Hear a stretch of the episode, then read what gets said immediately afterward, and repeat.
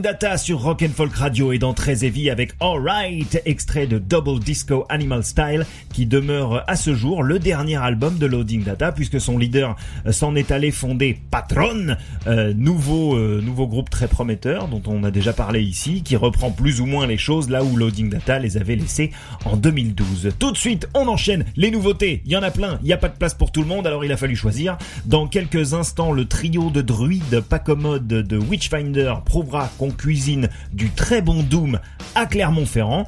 Avant ça, Though, avec une reprise de Them Bones, extrait du tribute album Dirt Redux, sur lequel tout un tas de groupes de talents reprend l'intégrale de l'album parfait de Alice in Chains. Et tout de suite, Touche Amore qui s'apprête, euh, comme je l'ai déjà dit ici, à sortir l'un des albums de l'année euh, avec Lament, sorti la semaine prochaine, le 9 octobre. Le groupe de Burbank est, semble-t-il, parvenu à perfectionner sa formule habituelle pour produire une musique tout en urgence, agressive, mais également très très accrocheuse. Euh, probablement l'album qui fera décoller Touché Amore au-delà des frontières du genre post-hardcore et lui ouvrira les portes d'un public beaucoup plus large. C'est tout le mal que je leur souhaite. Écoute tout de suite Reminder.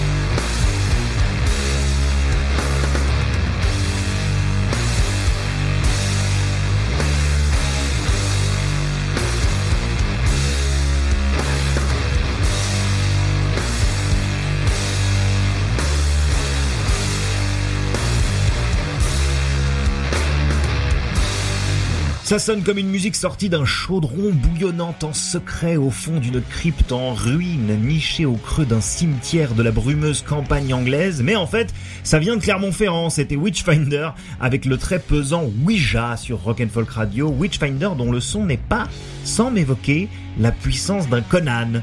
Le groupe, hein, pas le barbare cimérien, même si l'effet d'un coup sur la tête doit être sensiblement le, même. Euh, le deuxième album de Witchfinder, Hazy Rights, équilibre son manque d'originalité par un savoir-faire indéniable. Franchement, à moins d'être allergique au genre Doom Stoner, il y a absolument aucune contre-indication. C'est de l'excellente euh, tambouille. Si on écoutait Megadeth, ça, c'est le genre de truc que je me disais à peu près 15 fois par jour en 1992 alors que j'écoutais en boucle Symphony of Destruction. On va l'écouter dès maintenant ce morceau et puis juste après, il y aura à nouveau Megadeth avec une impérieuse reprise du Paranoid de Black Sabbath, une reprise qui figure sur l'excellent tribute Nativity in Black Volume 1 qui était sorti dans les années 90, au début des années 90 si je me rappelle bien, euh, repressé en vinyle le week-end dernier pour Record Store Day et que j'ai loupé comme un con, on peut le dire. Peut-être que vous aussi, c'est la vie. Heureusement, il y a très évi.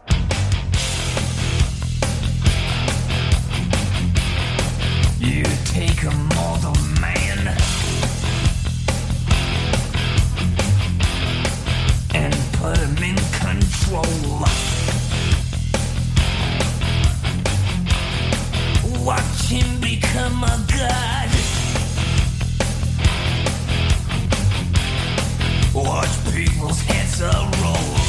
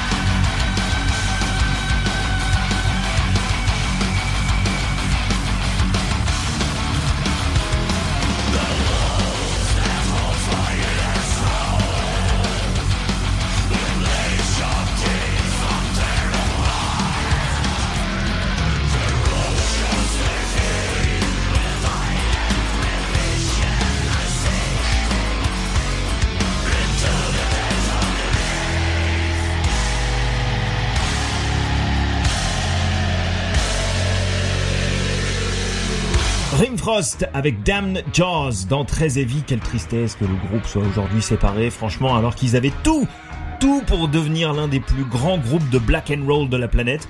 Mais bon, hein, on va pas s'apitoyer sur le passé, surtout Surtout quand le présent a tant à nous offrir. Le nouveau Deftones, plus je l'écoute, moins je m'en lasse. Radiant City, extrait de Homs, c'est dans quelques instants, dans une poignée de minutes, et tout de suite Gargoyle. Alors Gargoyle, je vous en ai parlé il y a deux semaines, c'est euh, l'alliance de membres de Révocation et de Ayahuasca. Euh, j'ai un petit peu de mal à prononcer ce, nom de groupe, mais sachez-le, c'est de la qualité. Euh, donc les deux groupes s'associent pour la création d'une musique on va dire hybride, hein, vraiment à la croisée des chemins entre le prog, le grunge, le death mélodique. C'est miraculeusement aussi dense que c'est digeste. Le premier album éponyme sort la semaine prochaine, le 9 octobre, chez Season of Mist. On écoute tout de suite Electrical Sadness. Voici Gargoyle sur Rock and Folk Radio et dans Très Effet.